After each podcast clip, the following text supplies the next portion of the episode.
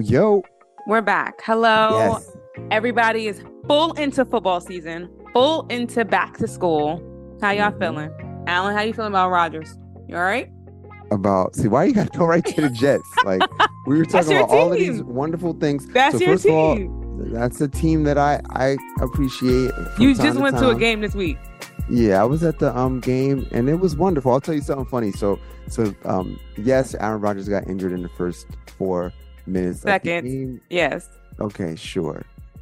Seconds. I don't think he was out there for a minute. But by the end of the game, when we came back and we won in overtime, everybody got so excited that like people are literally throwing bottles of water in the air. Like, I'm getting soaked. I throw my water in the air. Then I start checking my pockets and I'm like, where is my phone? Would you believe I had thrown my phone in the air and didn't realize it? And thankfully I found it. Oh my God. Far. Yes, it was. You were in a frenzy. I don't think black people do stuff like that. I don't think we'd be throwing stuff in the air like that. Apparently we do. Especially now, water. You know, it must have not been no good hairstyles around, because that is not going down. Yeah, well, you know, what's crazy though is I think like white folks have to be the first to throw the water, and then it's like it's okay for everybody else to throw water. So once water was thrown, I started throwing my water, and next thing you know, your phone. You could have hurt somebody. I don't know if I just dropped it or if I threw it. I have no idea, but I did find it. Hence, for those who've been listening to the podcast for a while, if you did listen to the episode about Alan losing his wallet, I'm pretty sure it was Alan does stuff and just doesn't pay attention. I don't know if I dropped it. I don't know if I threw it. Like, same thing on that day with your wallet. You swore somebody pickpocketed you, but in reality, you probably just left it there. Yeah. So that's what we're dealing with here. That's what. How are you feeling about where it's starting to feel a little fallish? The other morning, I stepped out and it was slightly brisk outside. How do you feel about it? Yeah, I mean, for you who likes to layer up and wear all your clothes, I'm sure it's great. For me, I like the sun. I like the warm weather. So I love summer. You know, I love summer. You know, I love hot weather. So don't put that on me. I'm not a fall girl. I don't hate winter because I just don't go outside, but I hate being cold. But I love summer. But, you know, it was a little brisk. Yeah, so we're moving into hat optional territory for me right gosh. Now, which is a major decision because, you know, I got waves and everything. For our listeners, Alan's lying. The waves you know, or the waves. To wear a hat or not to wear a hat has a major impact on your outlook. So, y'all, this is clearly an audible medium, so you can't actually see the truth. But Alan's waves are they're not even waving. First of all, they're not waving, therefore they're not spinning. So it's quite murky over there. And so you should just put the hat on, whether it's fall or not. Oh, my gosh. So just a thought. Whatever. That's not what we're talking about today. Yeah, we're talking about fire and desire today. How about that? Okay. All right. It was pain before. I knew you were going to start singing. I knew you were going to start singing. You know what I used to do, Tiffany? I used to love them and leave them. That's what I used to do. Use and abuse them. Oh, my God. So it's crazy. Every time I love karaoke, every time my wife and I are at a karaoke place, she always wants to do duets. Like, so Fire and Desire is one, but she also likes to do, oh, man, what is that song? Beyonce and Jay-Z? No. It's old. Hold on. Oh. There was a Beyonce and Jay-Z song. Their first song they did together was like Bonnie and Clyde or whatever. I thought that was the worst song that ever came out. That's a great song. That's a horrible song. It's so all I need him. It's such a lazy ass song. And I was disappointed in Jay-Z for participating in something like that. So yeah, so Fire and Desire. So we're talking about interest rates. You know, like rates have been high for a long time, but they have been low for like so long. It's kind of strange. Isn't it kind of strange? Like living in a world I don't remember where they are. I mean, here's the thing. And I think a lot of our listeners can kind of relate. If you're, it doesn't always apply to everybody, if that makes sense. Right. Like, so I don't have credit card debt. I'm not, getting a new mortgage or anything right now. I'm not applying for any type of loan right now. And so I don't feel the effects as much. The pain. Right. Yeah, I don't feel the pain as much. So I think it's always like, it depends on when you're participating, right? Like it depends on when you are participating in this situation. I don't feel the pain as much. If I were looking to buy a house right now, or looking to buy a car, or, spending, getting new credit card debt or retail debt or anything like that, I would feel it a little bit more, or buying, all types of things, but I don't really feel it right now myself. I am adjacent though, right? So my boyfriend just bought a new car and there was an interest rate on that. Foreign? Like that's what the listeners want to know. Did he get foreign? Or? First of all, that's his business. I can't talk about get a foreign. If they put him in a foreign. Check here if he got a foreign. Okay. Our boyfriend is not interested in a foreign. Okay. But also I am selling. I'm selling my dad's house right now, and so it has been a bit of a factor for the buyers. Who, I've accepted an offer and we're still in getting that resolved. But I know for them, it was a bit of an issue. And like, they made some changes around like how much of a loan. They originally wanted a certain amount of loan, and then they came down considerably and were like, all right, we'll put up more cash and just take out less loan. Mm-hmm. And I think that had a lot to do with this interest rate and this fire and desire. So I say all that to say, yes, the world that we're living in with interest rates is kind of crazy right now, but I think that everybody's not feeling it right now. So for those who are like, is it really that bad? No, it may not be that bad for you right now because you're not participating. But the moment you step your feet in, the moment you're ready to do something, you're going to feel what's going on. That's a fact. So let's talk about the data a little bit. So the Fed has raised interest rates 11 times since March of 2022. Yeah, that's ridiculous. It's actually 11 times. 11 times. And a bunch of them, 4 times, they raised interest rates by 0.75% at one time. It does feel egregious. Like, first of all, it feels like sit your ass down somewhere. But it does feel egregious. And I get it, right? Like the reason for the shift in interest rates is to have an impact over the economy, right? Like it's not just to be doing stuff. And I know it might feel like that for a lot of people, but when the Fed decides to raise or lower interest rates, it is because they are trying to slow down or kind of speed up what's happening in the economy. That's a fact. And so the Fed, they were really fighting inflation. It's a battle royale. They've been, in one corner you got the Fed and the other corner you've got inflation, and it's working, right? So the Fed has been really so focused on inflation because employment has been really strong. Like they really have two goals. One is to keep inflation steady, but their bigger goal is really to keep unemployment within a certain range, and they're below the range on unemployment. So now they focus on inflation. And so the good news about the Fed and raising rates and Jerome Powell is the notion that they're pretty much done. So like we looked at a survey this week, the Fed's meeting this week. I know that's all anybody's talking about on social media right now. Definitely not. Sure. Definitely not with anybody. What they're really talking about right now is this new Cardi B and Megan the Stallion song. No one's really talking about Jerome Powell. It's called Bongos. Let's leave it right there. This is a family-friendly show for the most part. Okay. It's called Bongos. I think I'm getting an idea of what kind of bongos we're talking about, having never heard the song. Yeah. But right now, so 95% of economists feel that the Fed is going to keep rates steady this week. How many? 95% of economists. How so many people could be so wrong. Okay, let's see. What do you think, Alan? Because I don't think that's what's going to happen. What do you think?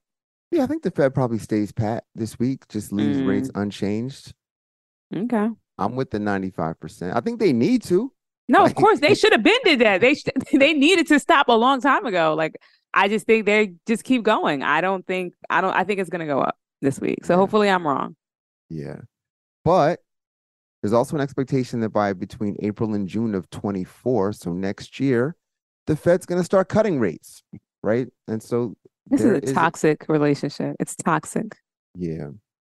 So Jerome Powell has been beating his bongos about higher for longer is his mantra. So like, meaning like, even if they start to cut, he's not going to cut but so much. Like, I think we can kind of brace for maybe not where we are exactly right now, but certainly higher than zero for a longer period of time. That's what the Fed is bongoing about right now. So, you know, the headline is that, look, rates are high right now, but they are expected to go lower in the future, but they may not be as low as what we've had in the past. That a good summary of interest rates? I want them to go lower. I want them to be back. Oh, for sure. I want that old thing back. For sure. So let's talk about, so the notion of fire and desire is just the idea that there's pain and there's also pleasure. We've talked a lot about the pain aspect that Tiffany's not feeling, but some folks are kind of feeling that pain. So let's talk about what to do if you are thinking about buying a home. Because like you mentioned, and by the way, Tiffany, did you guys get a price? Did you lock in on a contract for selling the home? Did you get the price you wanted? No. We didn't get the price that we wanted. And I think, honestly, I do think it had to do with interest rates.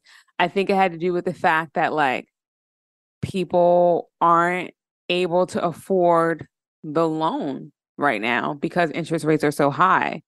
And so, no, we didn't get the price that we wanted. It wasn't, it's still a great price. Honestly, here's the thing. And I'm not, our real estate agent was like, you know, you guys should start here, but honestly, you could go all the way up here because the house is such a great house. And we literally ended up back where she told us to start. So what? It's not a bad price, but we didn't get what we thought we could have gotten. And I think it had everything to do with loans. Yeah. Did you, like, versus where you listed it, like how many percentage points off for you? Probably like, it's more than 10%. Really? Mm-hmm. Interesting. We've got the situation in the housing market right now where a bunch of people piled into houses during COVID and they bought them at really low interest rates. Mm-hmm. And now they can't really sell them because rates are so much higher that same house, the mortgage is going to be significantly higher. And so folks are kind of sitting pat. For that reason, we're seeing a lot more interest in new homes right now. Right.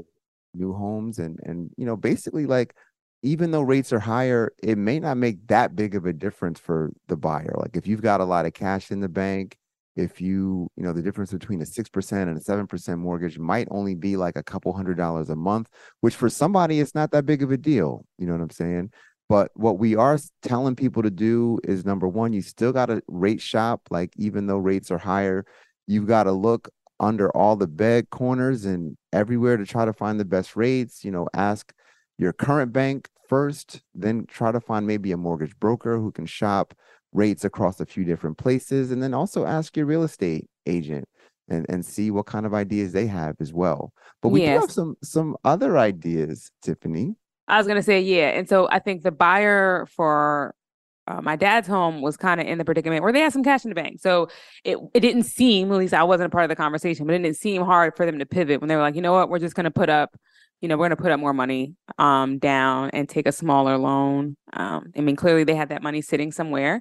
And so, nice. Right? That's exactly what I thought. Like, okay.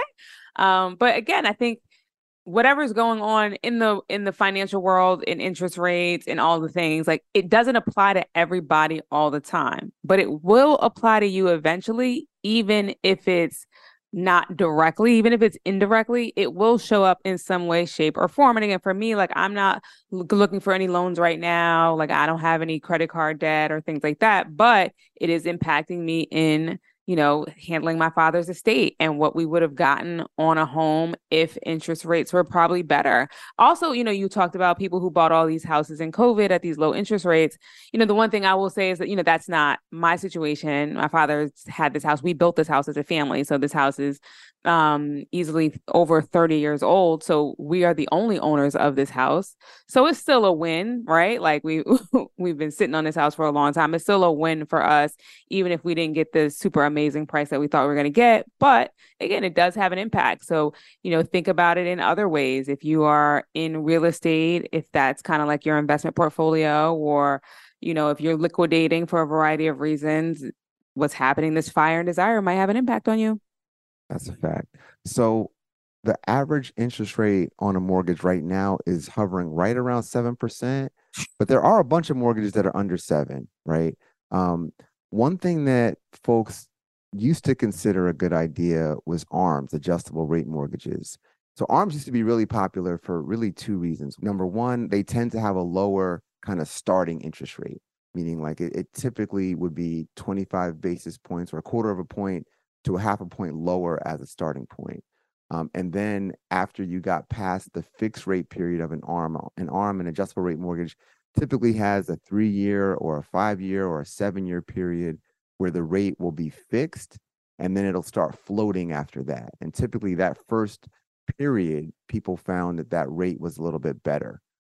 Also, there used to be this view that rates were going lower. Like I remember when I bought my first house, my rate was 6%, and clearly rates dropped down to 3%, right? And if I had an ARM, I would have automatically been adjusting lower. People who've been in ARMs recently have probably been struggling, right? If you've got an ARM where you're past that fixed rate period, your rate might be like 8 or 9% right now. But I will say ARMs are going to start to make a comeback, because there is a view right now that if the Fed doesn't raise interest rates this week, if inflation expectations start to go down, then we might see mortgage rates back down at 6% by the end of the year. Certainly by next year, we might see mortgage rates at about 6%. And then if the view is that rates are going lower, then ARMs might start to look a little bit pretty again. So if I were looking at a mortgage right now, I would consider an ARM. I was just going to ask you that. Would you? You would really consider an ARMs? Well, I'm looking at rates right now, right? So I can see rates on ARMs right now. A 3-1 ARM is 6.5%, right? If I could lock up for 3 years and then float after that, there's a good chance I'll be under 6.5% within 3 years, versus I could get a 30-year fix right now at 6.75. Yeah, I don't know. For me, it's the devil that I know. And if I need to refinance at some point in time, like I'll be down for that. But this whole in 3 years, hopefully things are better, when in 3 years, it could be a whole SHIT show. I don't know. I don't, for me personally, as someone who does budget, if you listen to last week's episode, and likes to know what they're paying consistently, I need my number to stay the same. And I don't want any surprises it's like gambling, right? Like hopefully it'll go down, or it could very well go up. Yeah. Now you're taking a view, like, and for some people, you're right. They're not willing to take that view. I just know right now it's pretty, I won't say it's pretty clear, but I feel in my heart that the Fed's just about done. Like of course the rate could go a little bit higher, but I don't expect another 11 rate increases. Like I don't expect rates to, because the Fed doesn't want the economy to collapse. They just want things to kind of slow down. So I would consider it, maybe for you and for folks who want more certainty, it's not a good idea. But we should keep talking about this fire and desire concept. Okay. I think it's very appropriate for where we are right now. All right, so stick with us. I'm Tiffany Hawkins. I'm Alan Boomer. And we're the Momentum Advisors.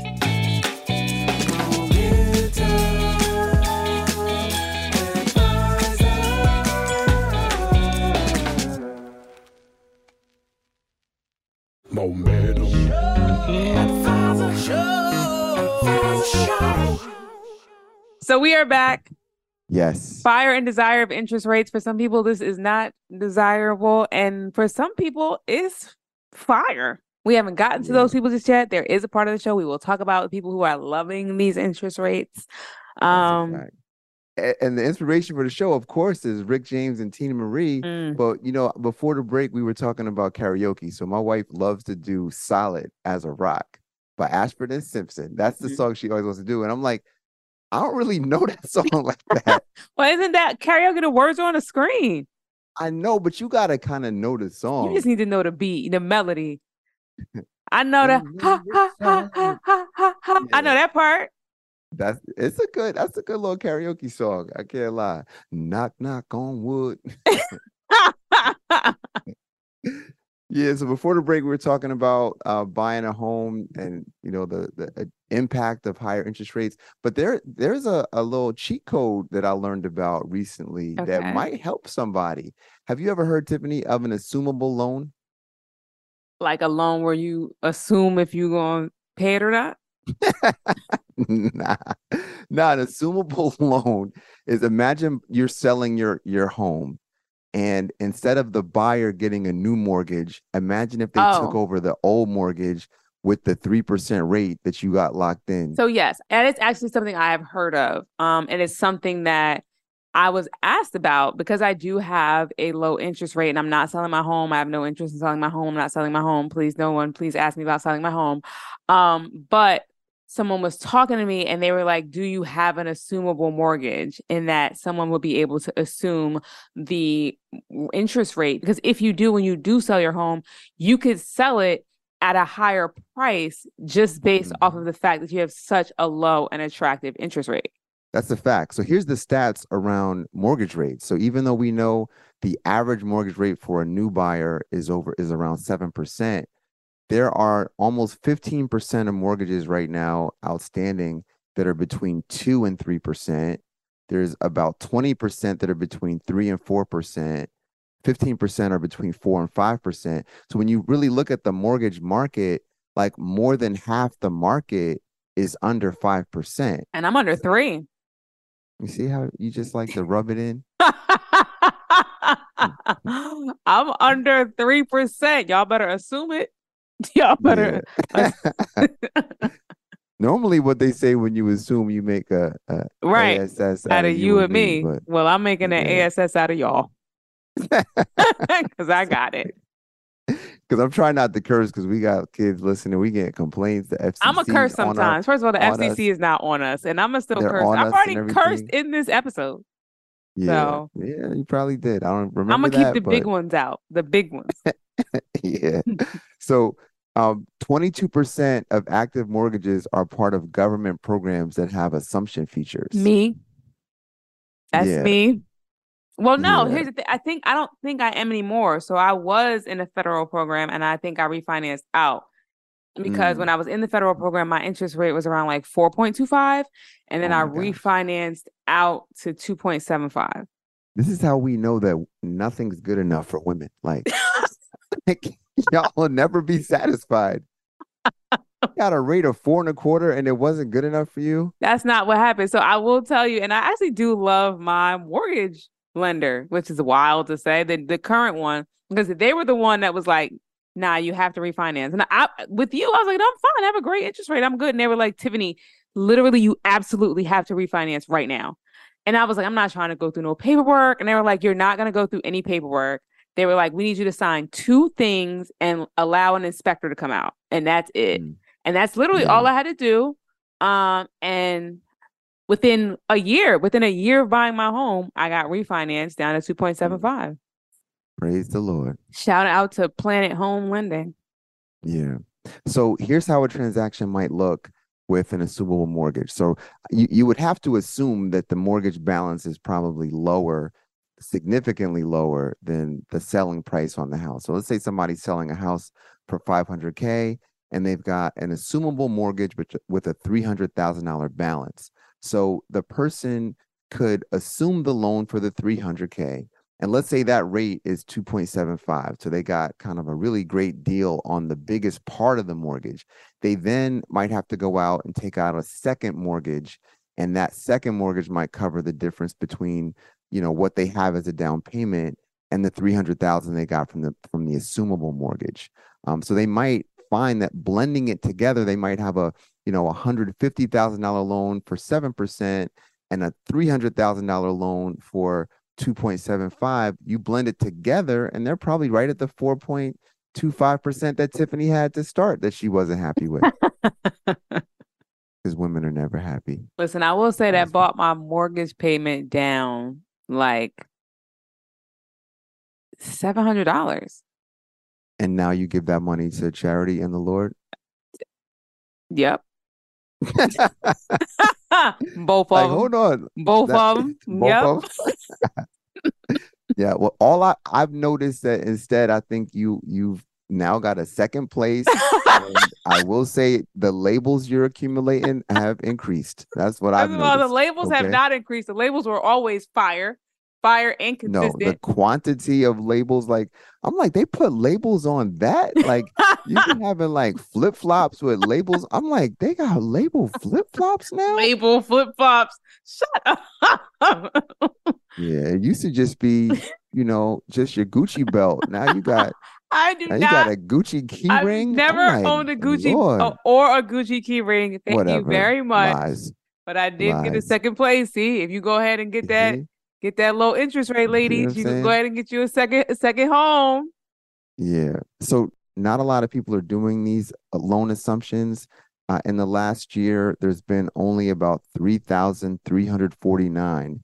But it's up from 2,500 the year before. So more people are doing real estate assumptions, just not a whole lot of people. But like the truth of the matter is, like, most government loans, whether it's an FHA loan, a VA loan, a USDA loan, most of these loans are assumable. And so you should look into whether the seller has an assumable loan. And if you yourself are selling your home, why not list that as part of your listing that, hey, you can assume this loan? No, it makes it extremely marketable. Again, so when I did my home purchase, it was a 203K, which is a federal program. So it was an assumable loan. If I would have left and stayed with that loan at the 4.25, it would have remained an assumable loan. I refinanced out to a lower interest rate, so I no longer have an assumable loan. But you know, they made it very, very clear to me, when you sell, make sure that's the first thing that you mention, that it's an assumable loan. It will really, really increase the value of the transaction, and you will be able to walk away with more money. And it'll be very, very attractive to the buyer. So like, never leave that out. So just check, to Alan's point, if you have a mortgage loan under some sort of federal program, just find out if it's an assumable loan. When it's time for you to sell, whether you're flipping or whatever you're doing, or whether it's just your primary residence, that will make it more attractive. And again, it'll be more valuable in your transaction.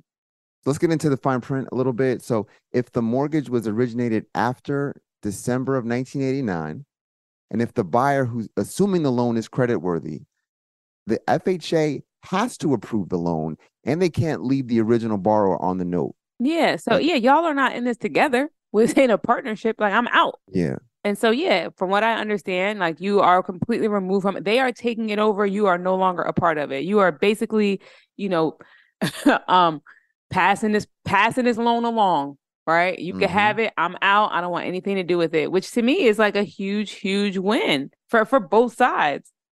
Yeah, I guess it'd be like if you were married and you could just trade your spouse in. It's probably like... That's a show. Isn't that a television show where like wife swap or something? You could swap your wife. Yeah, that's like for a week. I'm talking about permanent. Like, but yo, you got her. You got everything that comes with her.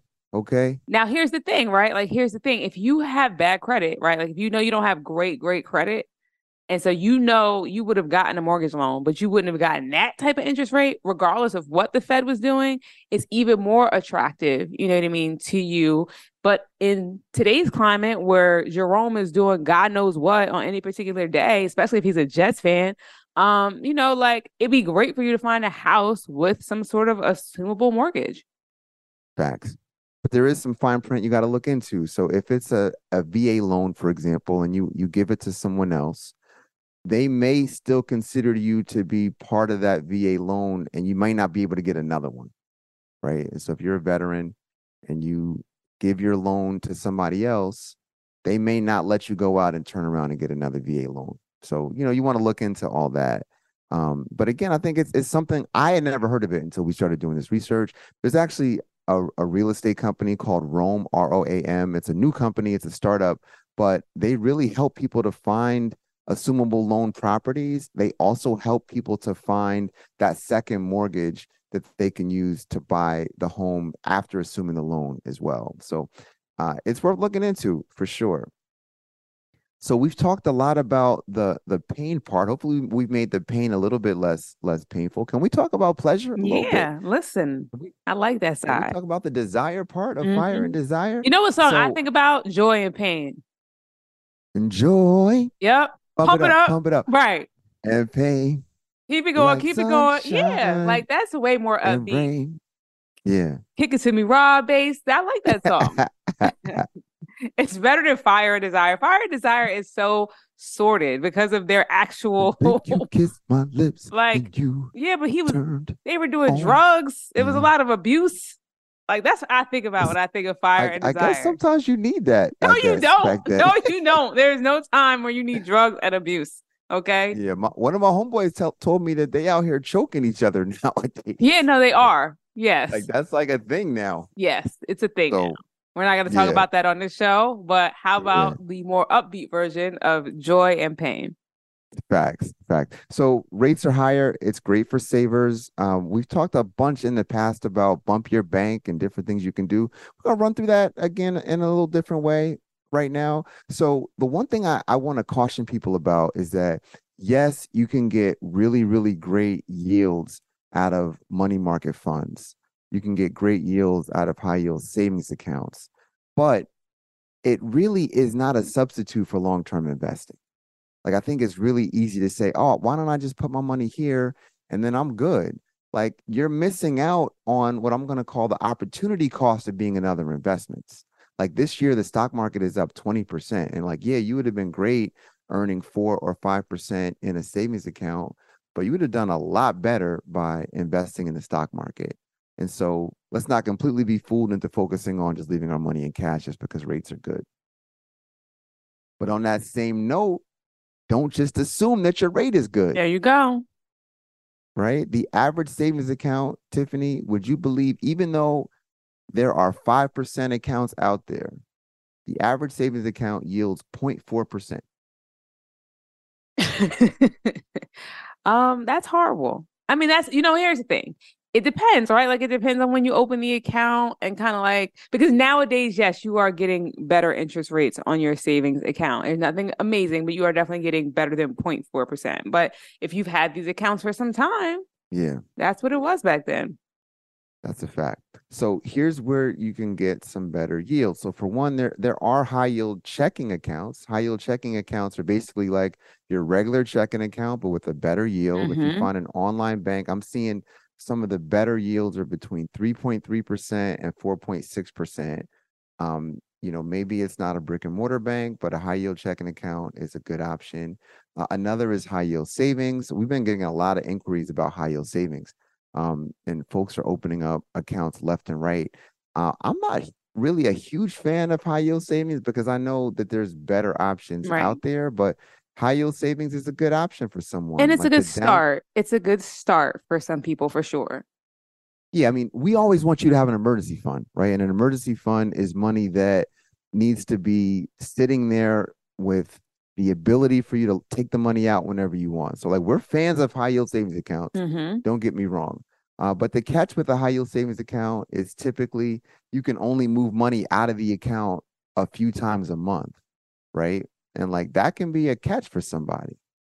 Do you have a high yield savings account, Tiffany, or a savings account with a better than 4% yield? So I do have a savings account. I'm going to confess to you, it's not a high yield savings account. Like, it's a savings account is that like I'm saving the money. But oh my God. But it's just sitting in a brokerage account. To be honest with you, I'm saving it though. I'm saving it. Okay. But well, here's the thing. I did recently just open a savings account. I do not know the interest rate on it at all. I don't know the yield on it at all. But my savings is sitting in a brokerage account. It's not invested. It's sitting in cash. Okay. So here's what you should do tomorrow or the next day that your brokerage firm opens. And I know which firm you're with. You just buy a money market fund. Okay. What's wrong with that? Nothing's wrong with that. Yeah. So a money market fund is basically a mutual fund. A mutual fund is basically like a package of investments. And that money market fund is going to go out and buy short-term debt instruments. So short-term treasury bonds, short-term loans to corporations. And in return, they give you the promise that the value is going to stay at $1, right? It's not going to fluctuate in price, but they're also going to give you a yield that is better than what you're getting in your savings account. So we're seeing money market fund yields right now, 5.05% at Fidelity, 5.22% at Schwab, 5.11% at T. Rowe Price. Whoa. You said the next, as soon as my bank opens, as soon as my merge account opens. Yeah. That would be a meaningful amount. Now they catch. So back in the day, brokerage firms used to automatically drop your money into a money market fund. It was the default. But these banks have figured out that they can make a lot more money by having their own bank deposit programs. And a lot of times the bank deposit program at a brokerage firm, the yields are like dumb low, like 0.5%, 0.4%. But if you ask, or if you are one of these folks who's never satisfied and you're willing to put the pressure on them, ask them about a money market fund. And if they put you into this money market fund, not only do you get the diversification of having a lot of different, I'm going to call it issuers inside of your fund, meaning like they bought treasuries, they bought corporations, they bought some government bonds. You also get a way better yield. Now, the only catch with a money market fund is if you then need to send out a wire transfer, or you need to then turn around and buy stock, you now have to do a second transaction to sell out of the money market fund. But if you're just sitting there using it as savings, i.e. Tiffany Hawkins, why not take advantage of the higher yields of a money market fund? Well, I guess I need to call my advisors at Momentum Advisors and ask them why they didn't take care of this for me. Oh, my gosh. Well, first of all, you opted to be self-directed, okay? So let's talk about that. Tiffany be having some, I won't lie, you have some good stock ideas from time to time, just like every now and then, even a garbage can gets a steak. Whatever. But when you're self-directed, time to time, I do great, okay? Thank you. When you're self-directed, this is one of those things you've got to tend to. You've got to put your money into a money market fund. Other things that folks should be looking at, why not take a look at some CDs right now? I'll give you some examples of where CDs are. So a lot of these online banks like Lending Club, 1 year CD, 5.5%. What's wrong with that? There's nothing wrong with that. I will tell you I'm not a CD person. So I definitely have always considered CDs an option for me personally. I don't really love them. But in today's climate with the interest rates and the ongoing increase, or just high interest rates that we're dealing with right now, CDs are, again, attractive, especially for those people who really just don't love or are not ready to really invest in the market or don't have full understanding just yet. You know, starting with CDs, I think, is super helpful. Yeah. And one way to, invest in CDs. And by the way, this is not really for your emergency savings. Like emergency savings really needs to be in a money market fund. Because it needs to be liquid, like very available, versus CDs. There's usually a lockup term. It's not long. Sometimes you can determine what that is. But the fact that it is locked up, it cannot really serve you in the case of an immediate emergency. Facts.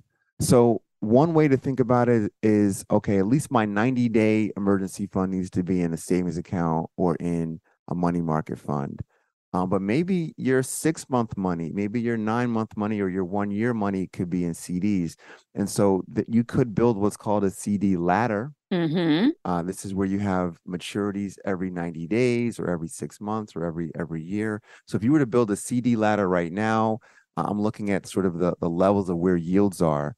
You can get your 90-day CD at 5.5%, your 6-month CD at about 5.6%, 9-month at 5.48%, your 1-year at 5.5%, your 2-year at 5.25%, and your 3-year at 5.05%. And the beauty of a ladder is that, for one, you're locking up that yield for a little bit of a longer period of time, right? Because we talked about the fact that in a year, interest rates might be lower. So if I've got my money in a savings account or in a money market fund, the moment, literally the same day the Fed cuts rates, my yields go down. But what if right now I could lock up for 2 or 3 years and know that those yields are locked in for that period of time? Even if the Fed pushes rates down, I've already got the yields already locked in and confirmed.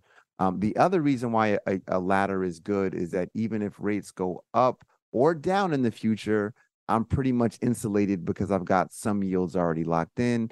And if rates happen to go up, which I don't expect they will, and Tiffany thinks they will, and you've got CDs that are maturing, now you can go out and buy new CDs at a higher yield. So there's that. CD ladders. Okay. So there is some joy and pain, fire and desire when it comes to these interest rates.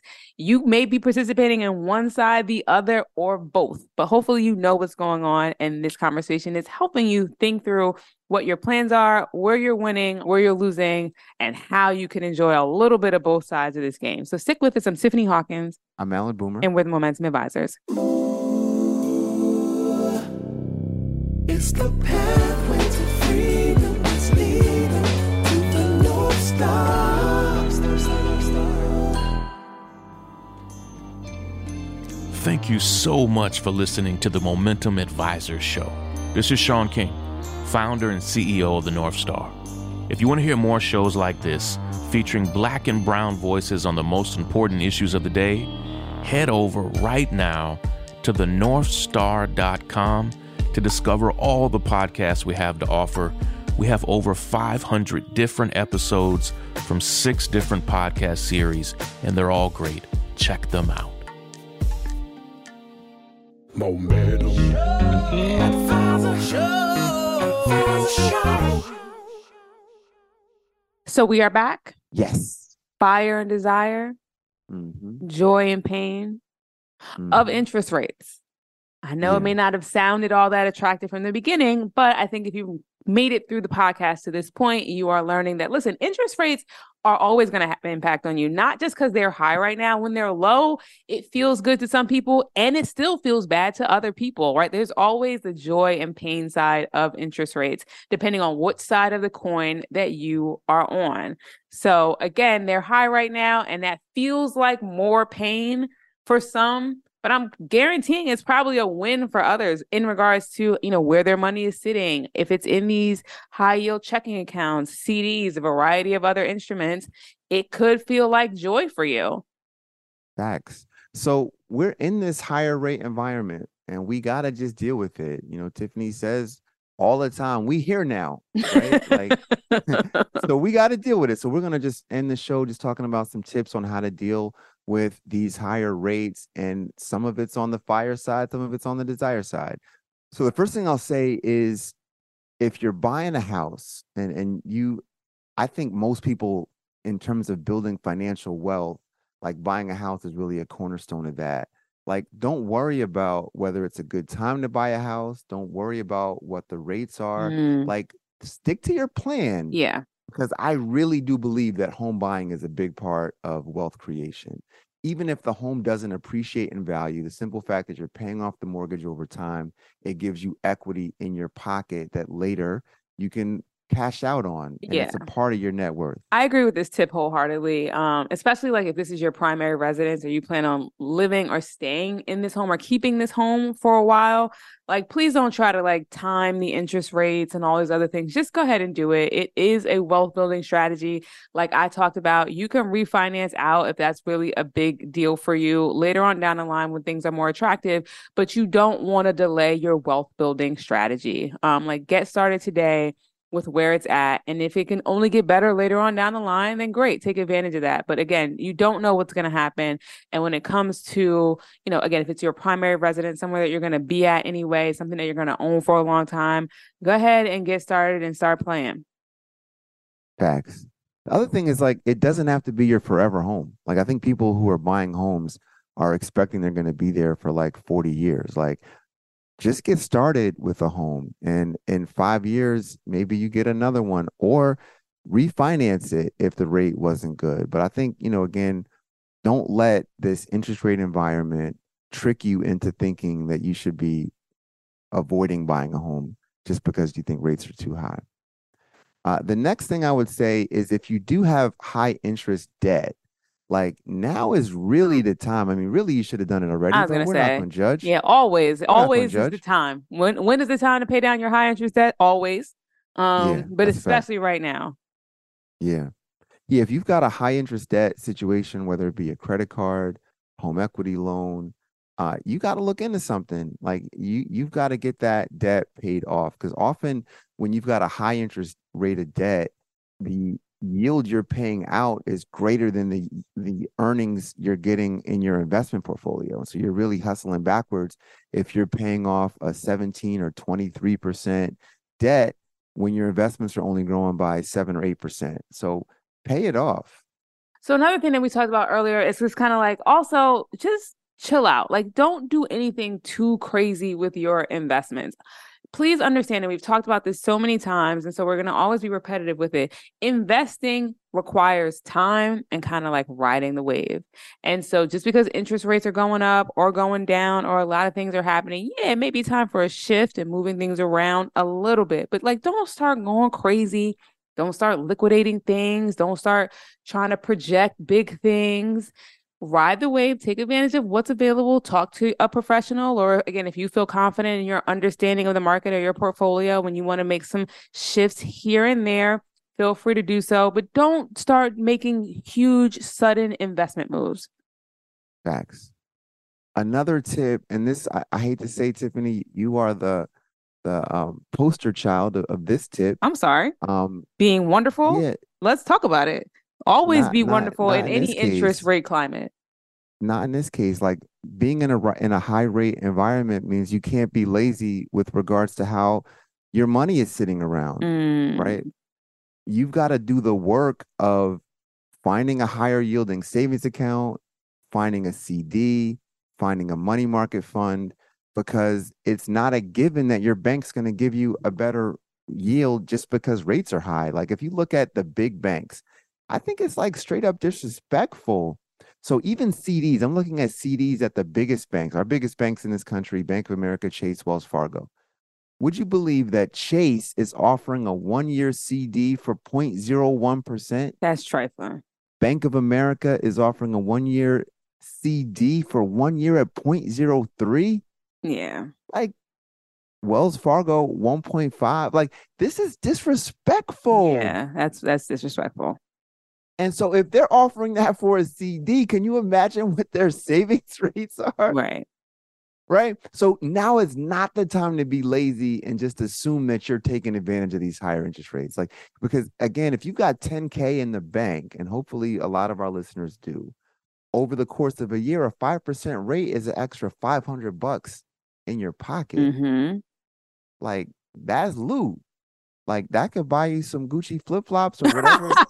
Label Tiffany's been rocking. Whatever. It'll help. Don't even rock Gucci like help. That. Chill out. All right. So you got to do some work. You got to uncover. You can't just assume that you're getting paid what you're supposed to be getting paid in your bank account. And then what I would say is you got to work on boosting your credit score, right? Like, a lot of times you are more vulnerable to these interest rate hikes and issues when your credit is poor. If you have good credit, you are always going to get the best interest rate available. But when you don't have good credit, not only are you going to get a higher interest rate, they are then going to capitalize on what's already happening in the market. Like, you want to put yourself in the best position possible to be able to pay the least amount of money on these loans. And so now is the time. It's always the time. Again, I think this is kind of like what we were saying before. It's always a good time to start working on your credit score, but you're going to feel it even more when interest rates are high and now you need money and you're paying considerably more because you have a low credit score. Yeah. Yeah, that's a fact. Yeah, the unfortunate thing about the way money is set up in America is that you're really penalized. Like, you're penalized by your credit score. You're penalized. Like, think about like even this notion of like the disparity between savers and borrowers, right? Like, there's so many folks that are in debt and those interest rates are sky high, mm-hmm. right? Compared to the yields you get on saving. And if you are one of those folks who is more in debt than money in the bank, like, you're really unfortunately catching hell right now. And so having a good credit score is one of the ways that you can kind of counteract things. And it's always a good time to have a good credit score. So that's it. There's a lot of joy and pain, right? And I think the thing that I love about this episode today is that we definitely talk about it's always two sides of a coin. So when you are watching MSNBC, CNBC, and you're hearing about an interest rate hike or increase, and you're just like, oh my God, this world, this economy is just so bad. This is just so horrible. It's not necessarily the case. Like, it's not horrible for everybody. It's not horrible depending on where your money's invested, how you're thinking, your overall strategy. If you have a ton of retail debt or just high interest debt, yeah, it's a problem for you. If you are currently in the market for a home or some sort of loan loan, yeah, it makes things a bit more difficult for sure. But if you are invested, if your money is sitting where it's supposed to be sitting, it's also a win for you. So recognize both sides of the coin, and also recognize if you are only sitting on one side, then you need to get involved in the other side. So to Alan's point, I'm going to stop being lazy with where my savings is sitting. And within the next 24 hours, I will go ahead and call Momentum Advisors and have them move some of my money around so that I can take advantage of the desire of these interest rates. Or move it around yourself, self-directed. You did all those stock trades yourself. Don't put it on us. Do it yourself. Last I checked, you the COO, my guy. I was just gonna say, that's why I can't get no love. That's operations. Okay, I can't get no love. Give yourself the love. From my own firm, jeez. Give yourself the love. Well, payroll's late this week. Just remember how y'all was acting. That's all I'm saying. So we will be back next week. I'm Tiffany Hawkins. I'm Alan Boomer, and we're the Momentum Advisors. Moment.